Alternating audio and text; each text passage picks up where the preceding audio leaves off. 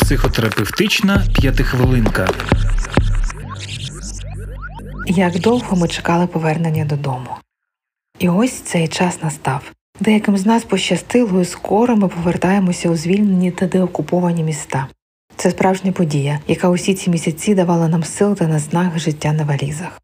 Але на превеликий жаль, повернення додому не завжди викличе ті переживання, на які ми так довго чекаємо.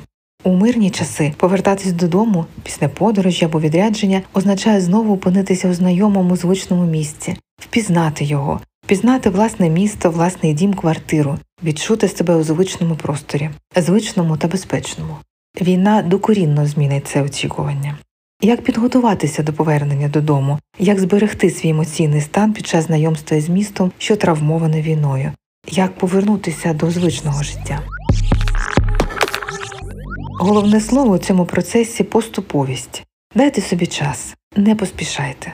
Пам'ятайте, війна триває, а це означає, що її наслідки ви обов'язково побачите на власні очі. Для того, щоб мінімізувати вплив вперше побаченого, намагайтеся не фантазувати. Колишня картина світу, та, що була до бойових дій, вже точно не існує.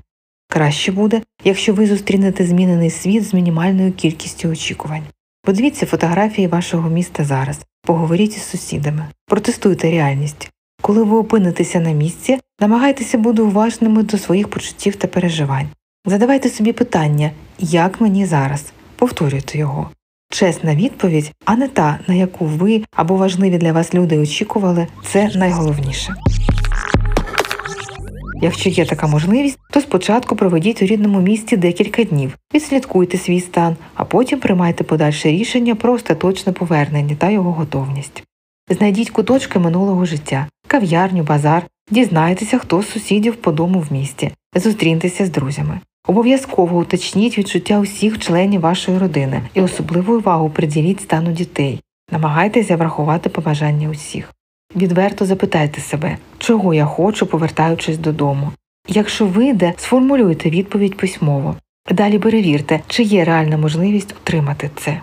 З обережністю приймайте будь-які довгострокові рішення. І найголовніше пам'ятайте, війна обов'язково закінчиться, а уроки мудрості залишаться з нами і в оновленому мирному житті.